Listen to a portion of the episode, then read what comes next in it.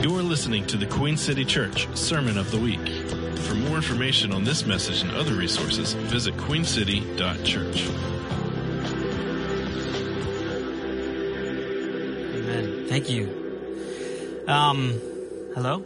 If you don't know me, I'm Thomas Torrey, volunteer here. I also do the uh, announcements once a month. So, Dan, that was about a B, B minus. Pretty good. You'll get there. No, no, no. Um, it's true. Not about performance. We were uh, at the beach last weekend celebrating my daughter's 16th birthday, so we were not here. And I'm glad I did my due diligence of listening to Dan's message last week because it's sort of a perfect setup for what I had been preparing and feeling the leading to talk about today, which is faith. Um, so I'm going to very much do a yes and to Dan's message. Yes and is an improv phrase, you know, where you have this active dialogue and you lob something out and I say yes and then I continue it as opposed to shutting it down or pivoting on it. Um, and I was really struck by the vulnerable, the vulnerability that Dan showed with the message that it was really something the Lord, the Holy Spirit was leading him to share in a way that he, as he expressed, he hadn't done in a long time, just sort of stepping out in faith with the message itself. So that gave me a lot of confidence that the Lord was preparing something within me to share today on this idea of faith. So, Lord, have your way. Holy Spirit, speak through me. Um, if you're like me, you might have a negative reaction to the word faith because it is such an overused overhyped sort of word because it can mean so many things. We apply it to so many things. And as a filmmaker, faith-based film kind of gives me the cringes as I hear it as a concept, often in execution as well, but as an idea, um, it's a genre of movie, which usually means sentimental and very safe, and there's a gospel message in it. And, and there are great faith-based films, don't get me wrong. But the word itself it's lost meaning for me. And so I want to try to reclaim the word for myself and for us and talk about faith and explore the difference between faith and belief and dig into the idea of mystery as a part of our faith. And then I want to sort of end by talking about the thing that kind of holds it all together in a really practical sense. Uh, my hope is that you'll see your faith through a new lens this morning. It'll be deeper, it'll be richer, and ultimately it will have a sustaining effect on this life of faith of following Jesus. We are in this summer series of following Jesus. So that's my prayer. This is definitely a message for the long haul, a message for the second half of life when hope belief, inspiration are lost. There is something deeper that can sustain,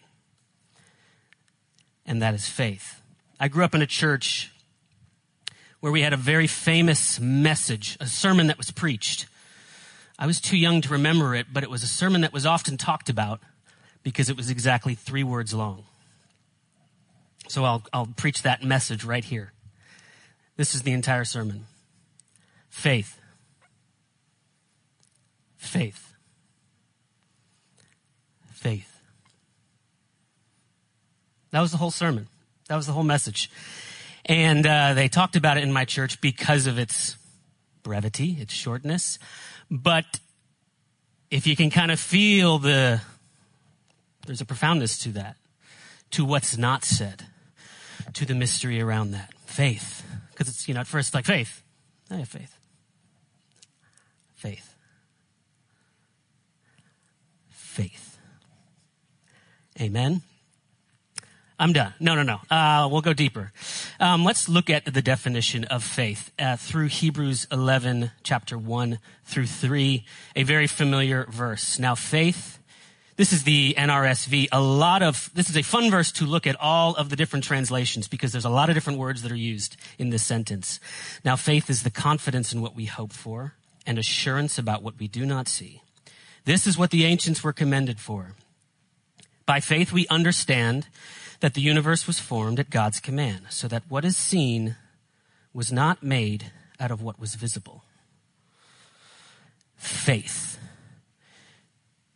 is the confidence in what we hope for, the assurance about what we do not see, a trust, a conviction. And if you read different translations, there's a lot of different words.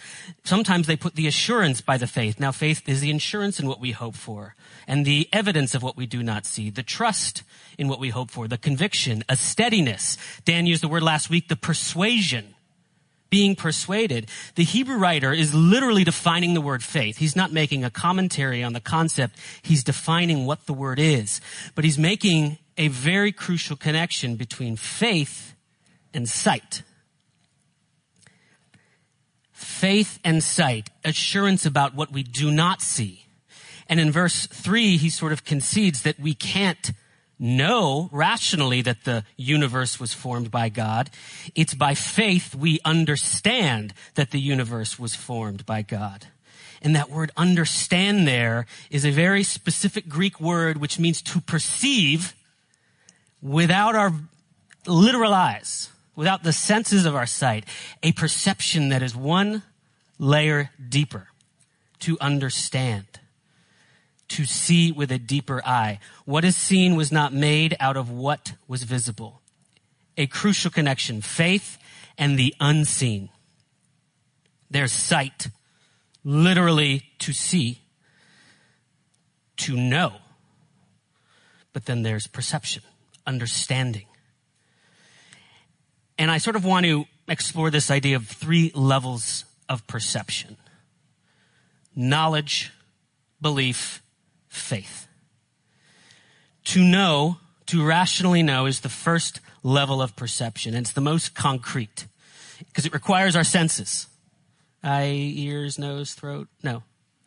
That's the Charlotte Eye, Ears, Nose, Throat Association. Sight, touch, smell, taste, sound. Our senses. To know requires our senses. It is the most concrete. The Hebrew word for know is yada, yada. And it's used for many applications, famously for intimate relations between two people when Adam knew Eve. And I suddenly realized what the Seinfeld yada, yada, yada meant after that. It was the consequence of eating the tree in the garden, knowledge to know good and evil. Adam and Eve's eyes were opened and they knew they were naked. They perceived the material world. I can know there's a universe around me. I can know it because I can perceive it through my senses. But I cannot know that there's a God force behind that universe. Not with those same senses. That takes belief, which is the second level of perception. Because as Thomas Merton said, we can only believe what we do not know. We can only believe what we do not know. And this gave me a lot of peace because we live in a world that craves knowledge, that wants to know, that has to know. And as a thinker, I am constantly wanting to know and wanting to understand. I want to read John 20. It's a well known passage. It is when Thomas gets his nickname Doubting Thomas. And is there any other Thomases in the room?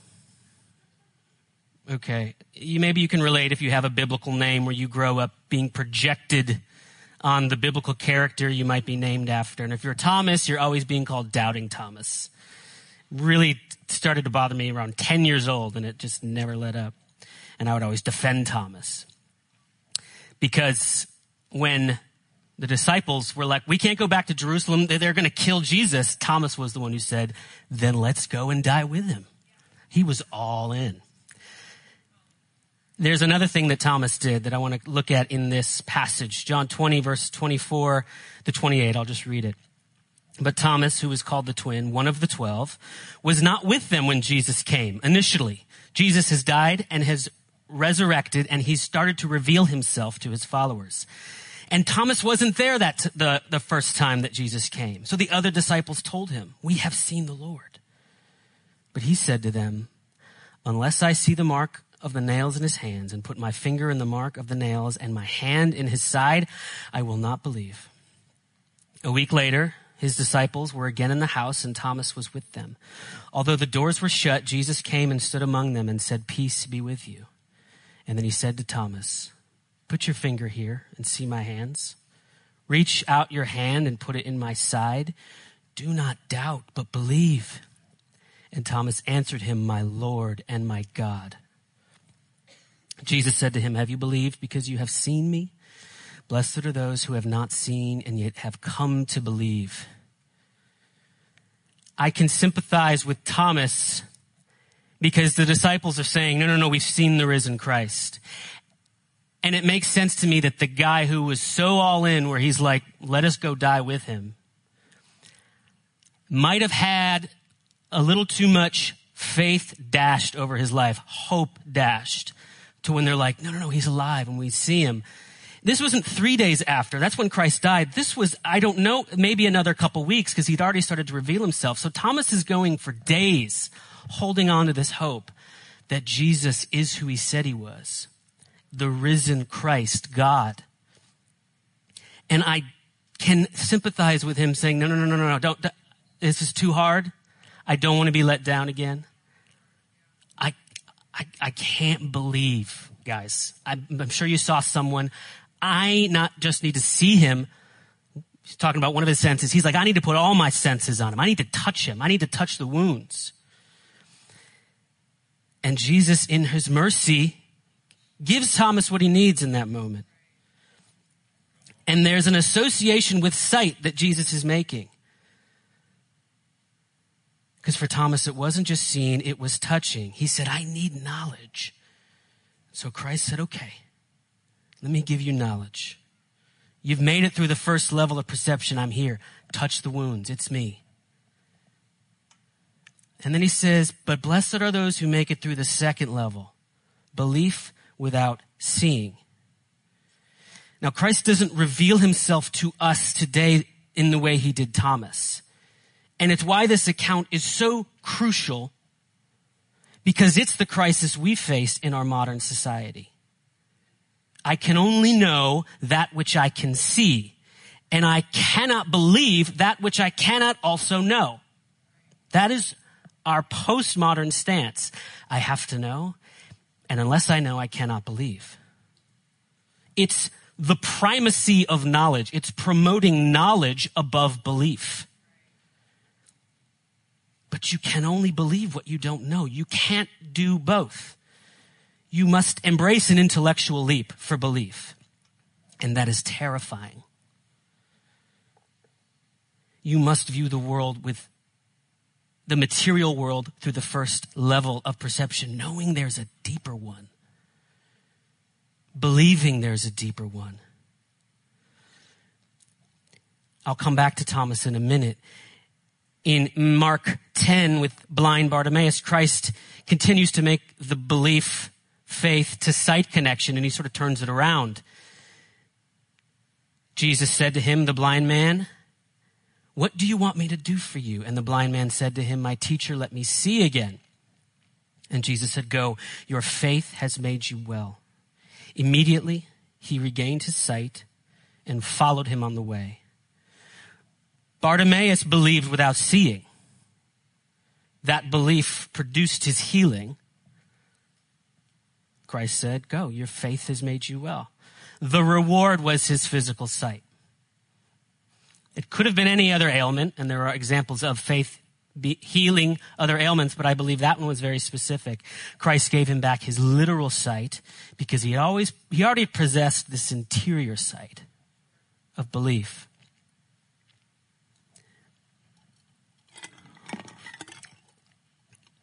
But I want to talk about a third level of perception, which is the scariest. Because sometimes it's the darkest. It's like the levels of the ocean, the surface,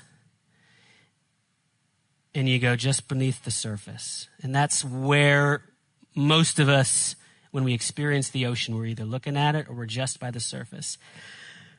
But we all know the ocean goes really deep and it gets really dark and it gets heavy and it's big and, and we're on a planet that is mostly ocean and most of the ocean is at these depths that we we haven't even explored. And that's the level of faith. It's like if knowledge is at the surface, belief's right below. Faith is when you go down deep. Knowledge is sensory. Belief is intellectual. Faith is guttural. It's at the soul level. And if we can only believe what we don't know, what happens when we don't know, but we cannot quite even believe? What happens when my intellect lets me down? Or if I am part of the special needs community where intellect isn't even a privilege, how do they have faith? Have you ever thought about that? If our faith is an intellectual assent, what happens for children or special needs who cannot actually make that leap? The church I grew up in was next door to a home for the mentally um, uh, handicapped, mentally slow, and they were all senior citizens. So it's people whose intellect never rose above two or three years old, and they were all now elderly, and they all lived together. They were part of our church. They were some of our most vibrant people. They would sing, they would hold hands. They possessed no ability to make this intellectual leap of belief, but I promised they had faith. We shared a faith with them, and I'll talk more about that sharing in a minute. The third level of the perception, it transcends our senses, it transcends our intellect, our emotions, our mind. And it's the level of faith which will always necessarily, by definition, be a place of mystery. In the same way the depths of the ocean are a mystery. Have you ever heard this? The opposite of faith isn't doubt, it's certainty. You ever heard that? The opposite of faith isn't doubt, it's certainty. It's not scripture, but it was said by a very wise person. I don't know who because I've heard it said so many times. And as a person growing in his faith, I have come to embrace it as something that is true, that bears truth. And it's tough because postmodern Western Christians the sort of the Protestant Christian, the evangelical, and the charismatic church, which we're sort of part of, you know, historically, that is all part of this modern Western, uh, you know, belief, current religion. We run from mystery. We really don't like mystery. We really like certainty.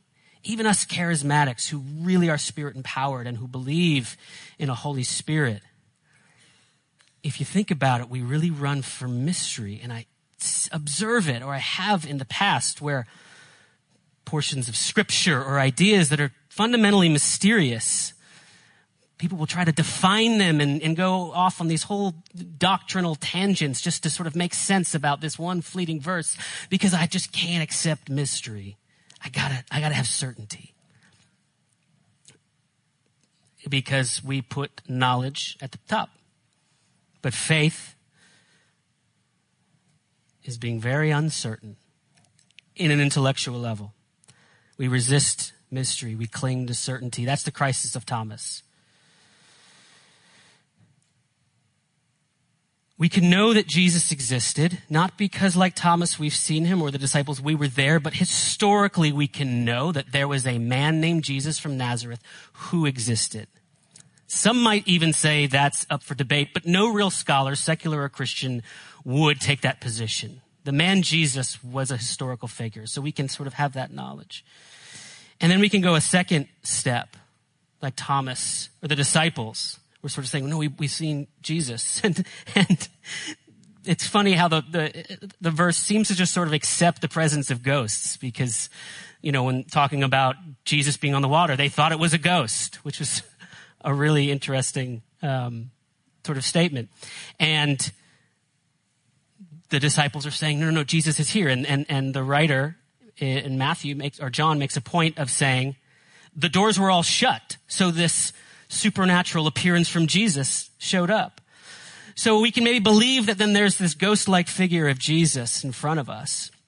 But we cannot know he is God. We cannot know that he sent the Holy Spirit. We must have faith. If I can know Jesus existed, I could maybe even believe that there was some supernatural things at work. Faith is where the knowledge of Jesus as God comes, the revelation. And Thomas's revelation in having his eyes open wasn't actually that he believed Jesus was right there or that Jesus even was alive. The revelation Thomas had was that Jesus was God. He's, his response was, Oh, you're alive. It wasn't, you're, oh, you're alive. It's my Lord and my God. The first account of Jesus being called God in the New Testament is right here in this verse. So as someone who grew up with the name Thomas, I'll remind people of that when they say doubting Thomas. Thomas was the first to call Jesus God. It's true. At least as it was recorded. but that is the revelation of faith. That is the response to faith. It's this guttural response in the divine. Jesus as God. God as God. Ideas too big for human understanding. Mysterious ideas. God is unknowable to the rational mind, and that terrifies the rational mind. And like Thomas, we cling to the material.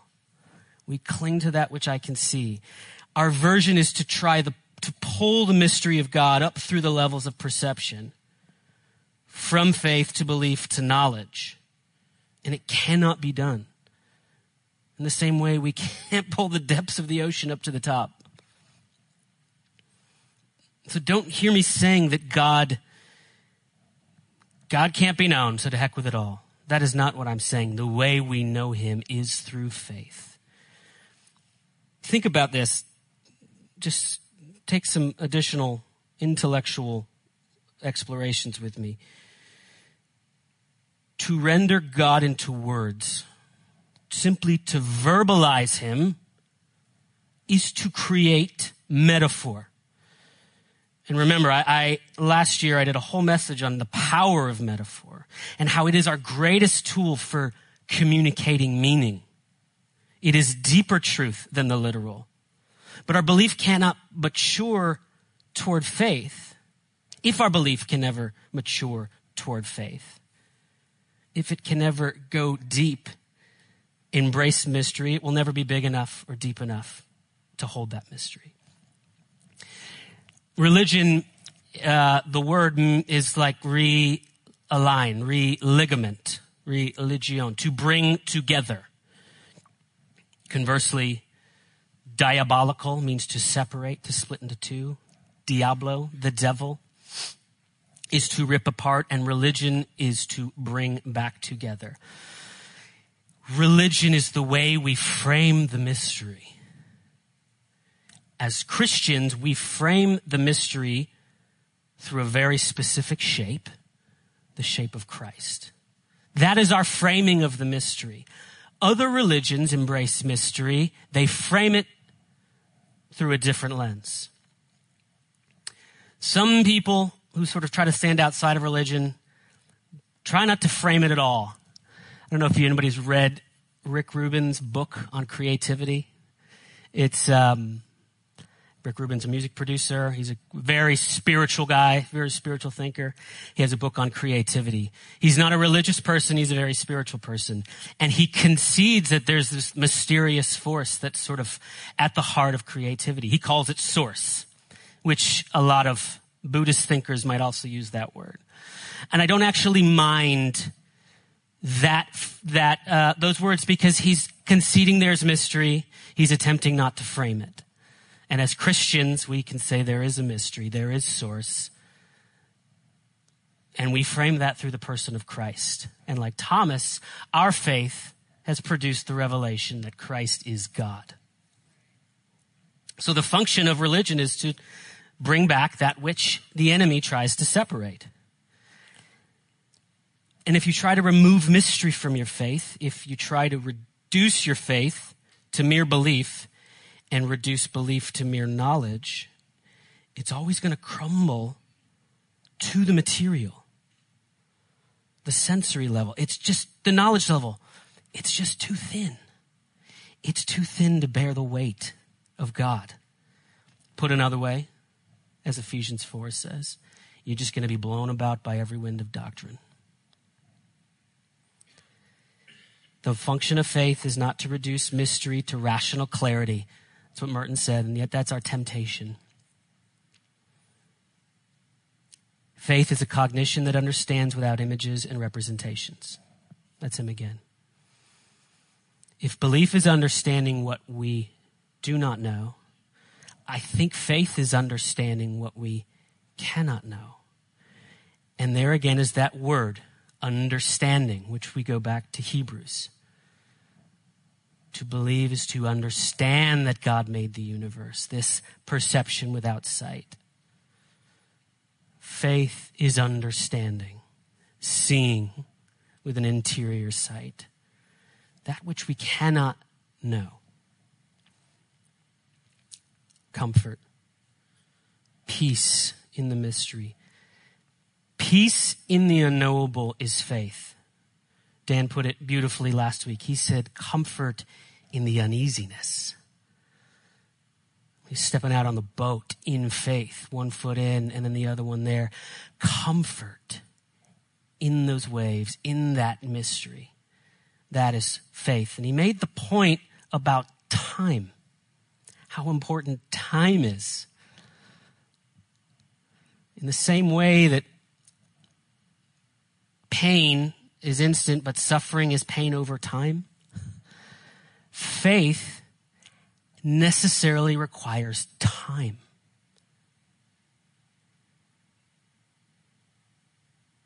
To come to a place of comfort in mystery.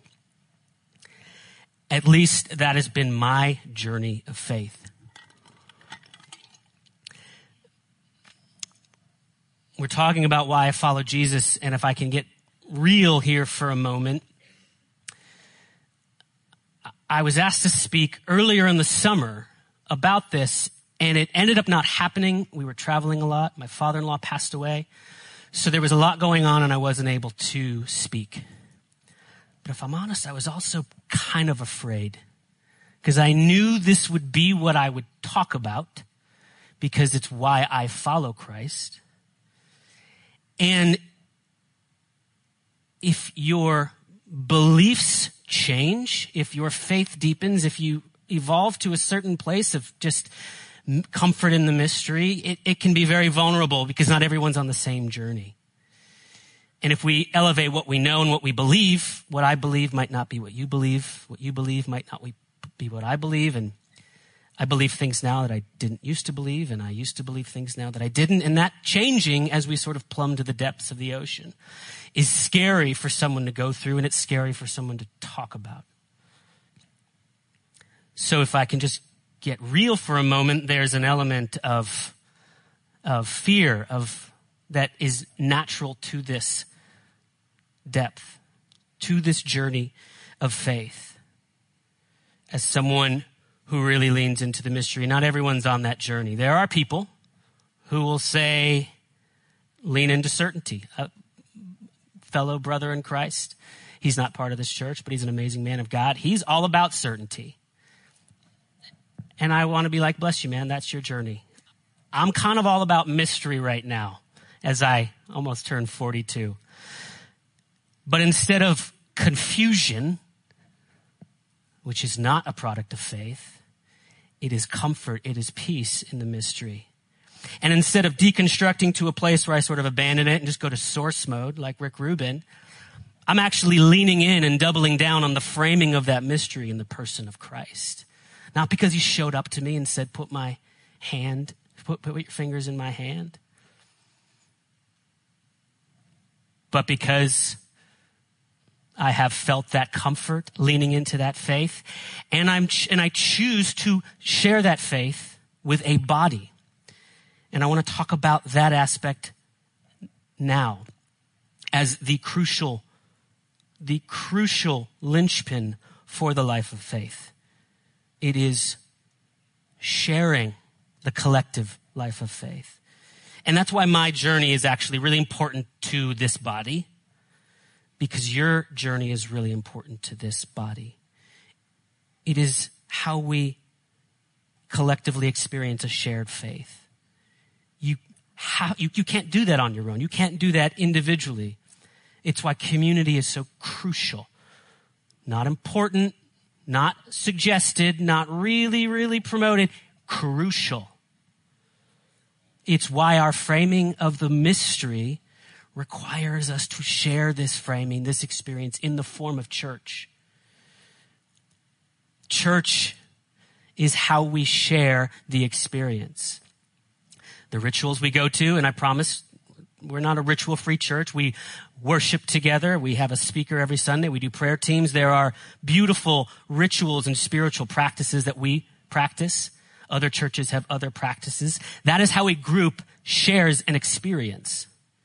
In family, you share the experience of the holidays through the ritual and traditions of Christmas or whatever. You, you, that, you share an experience through those shared practices. And the same fear that reduces, that leads us to reduce mystery to clarity, that same fear is the same fear that tries to reduce church to an individual experience. Faith is validated by a shared experience. Think about it. A collective experience solves for the threat of any one individual experience reframing the mystery. We all know those people who might have gone rogue or they have some crazy idea. We've gone through some crazy season and that's okay. That is part of our experience. We're diving into the water. It's unknowable. It's mysterious. But the shared experience solves for any one, one rogue idea because new religions are born every day when we abandon a shared experience. Does this shared experience look like? It's us singing the praises of an unknowable God rationally, one that we've come to know gutturally. It's singing those songs together in surrender. The raising of hands is a posture of surrender, of adoration. What does it look like? It's confessing the mystery of faith together with one voice. Some churches do this through a creed. I grew up saying the Nicene Creed, and we would say, let us now pronounce the mystery of our faith. That was the introduction. And we'd all get up there and say this creed. I cannot imagine every single person might have believed every word or phrase of that creed. You think about it, ah, that proceeds from the Father. Okay, that, or the one, you know, you really dig. But as a shared experience, we pronounce the faith because it's not about our intellectual assent it is about a shared experience. What does the shared experience look like? It's us eating of a body and blood together, taking one bread, breaking it amongst us. It looks like my crisis of faith being calmed by your peace and steadiness. It's when your crisis of faith happens, being calmed by my steadiness. It's your doubt about some doctrine being tempered by my conviction. And it's my doubt being tempered by your conviction. In short, the shared experience of faith looks a lot like church. Because church isn't a body that shares knowledge. And this might be controversial and may, and, and, but I think it's kind of what I've been getting at. It's not even a body that shares belief. Certainly, I, it technically can't be that if we have children who have, have not yet developed the men, mental fac, faculties for intellect. It's a body that shares faith, and it shares the experience of that faith. There's a transactional transactional element to faith that we really have to mature past. Believe this, get this. It's not wrong belief is transactional. It's just right below the surface. And there's a verse in Philippians that is a great model for the transactional element of our belief. But faith, I might not even say it's non transactional, I might say it's anti transactional because it really almost defies the intellect. Job, his faith was so deep, he said, Though you slay me, I will trust you. That is an anti transactional posture of faith. Because the one we sort of are constructed is believe and live. Live forever, in fact. Have a mansion in the streets of gold. There is a transactional element to belief, but then there is one that is deeper, that defies transaction. In Ecclesiastes, if you haven't read it lately, read it. It is a beautiful testament against reward based belief.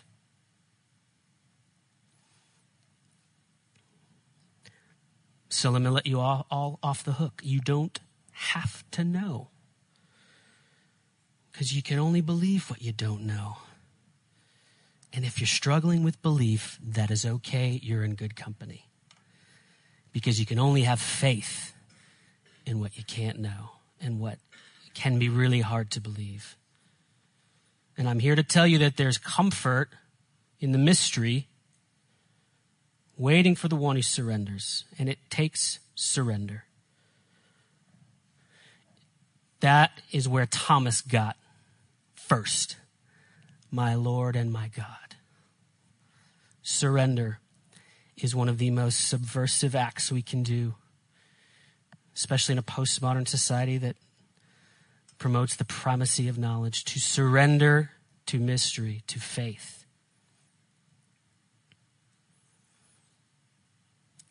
So, faith, faith, faith.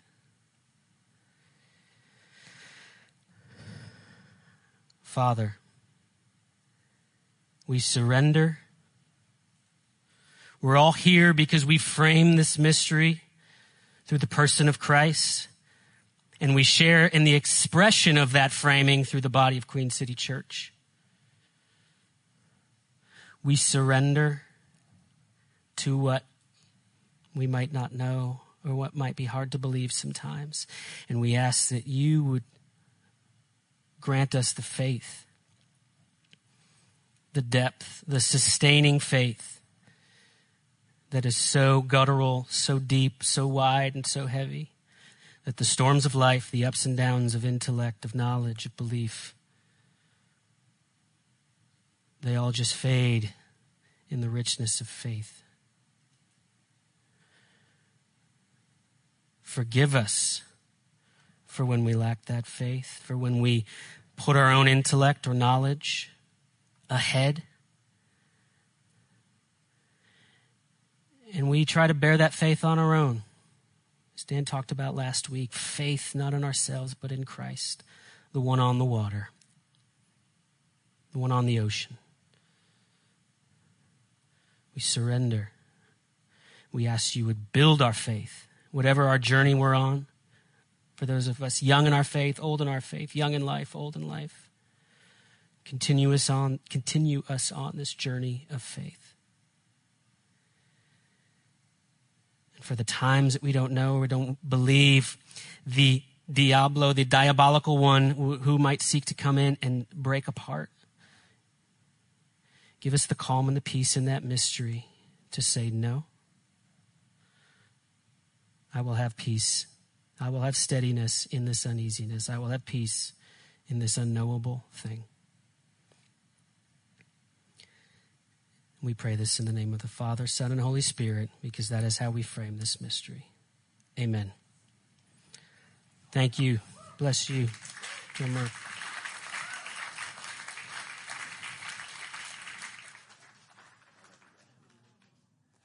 That was beautiful. Beautiful. And this message matters a lot to me.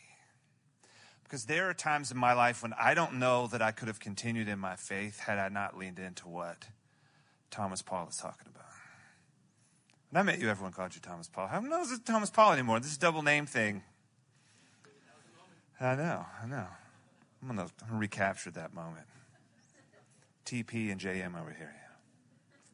Absolutely beautiful, though. I got a couple of thoughts. Um, number one, I really love the idea of reclaiming the word religion. I think we are in a little bit of a complicated community here. We have multiple ideas about what that word means. Words are constructs, right? And they, they're created around context. But in the New Testament, the word religion means worshipfulness. It means the practices that we build around loving God. And the New Testament is all for that form of religion. So I love that Thomas used the word religion. I got other words I want to use that we grew up using religion for, but I'm not going to talk about that right now. But I just thought data, knowledge, and wisdom, all this stuff is important, but nobody lives from these things. Nobody lives from them. We live from a place of belief and faith. And you know that's true if you ever got into a political argument with one of your friends or relatives. No one ever changes their mind, no matter how many YouTube videos you send them. No matter how right you are, no matter how better your information is, nobody changes their mind. Because no one lives from information. They live from somewhere else and they find information to wrap around the thing that they live from, and that is belief and faith, right? But it doesn't mean that data, knowledge, and wisdom are unimportant. But faith and belief are what you do with the data, knowledge, and wisdom that you have. I have some friends on the internet who like to post things like, science is going to save us. I love science, by the way. I'm fascinated by science. But science will not save you. If you've seen the movie Oppenheimer, you understand why science is not going to save you. It's because science is data, and belief and faith and love and your relationship with Jesus define what you do with that data, but the data and information alone will kill you if it's in if it's in the wrong hands, right? is that science has given us medicine, has given us uh, opportunity to communicate and connect, given us, given us a lot of good things. It's also given us guns and bombs and climate change and all, right? There's, there's many negative things caused by science. And I'm not, um, I'm not going to repreach Thomas's message here. But my point is that if you have any doubt in your mind about the mystery that Thomas is talking about, just think about this have you realized that you make all the most important decisions in your life when you are least capable of making those decisions? The person you decide to marry, you make that decision before you know pretty much anything about relationships or who that person is really going to become. The choice to have children, you have kids before you have any idea about what it's going to be like to be a parent the job you decide to choose, the school you decide to go to, following Jesus. I decided to follow Jesus before I had any idea about God or religion or the nature of the universe, right?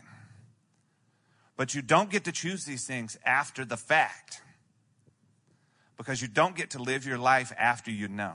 You don't get to live your life by knowing the end from the beginning. You live your life one step at a time, one day at a time, believing that the next day is going to be different than today is.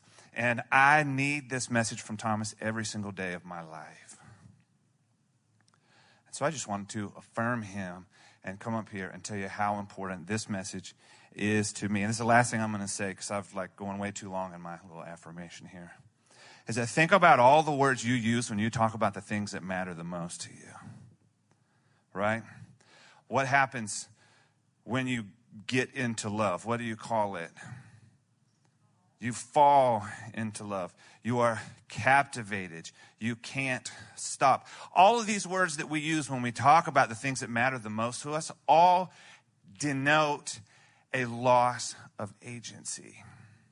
And we live in a, in a time where we're obsessed with agency, with curating the perfect life or living the perfect life or knowing exactly how things are going to end up based on the decisions we're making right now. And that isn't bad, except you really can spend all your time on the data, knowledge, and wisdom and being as safe as humanly possible and making the right decisions and never actually live in to that life. Because like Thomas is saying, the data, knowledge, and the wisdom are not the same thing as faith. Certainty is oftentimes the opposite of faith because oftentimes our demand for certainty paralyzes us in the day to day opportunities to live our life from the place that we were called to live. Amen. I think Dan's going to come up and close. You've been listening to the Queen City Church Sermon of the Week. For more information on this message and other resources, visit queencity.church.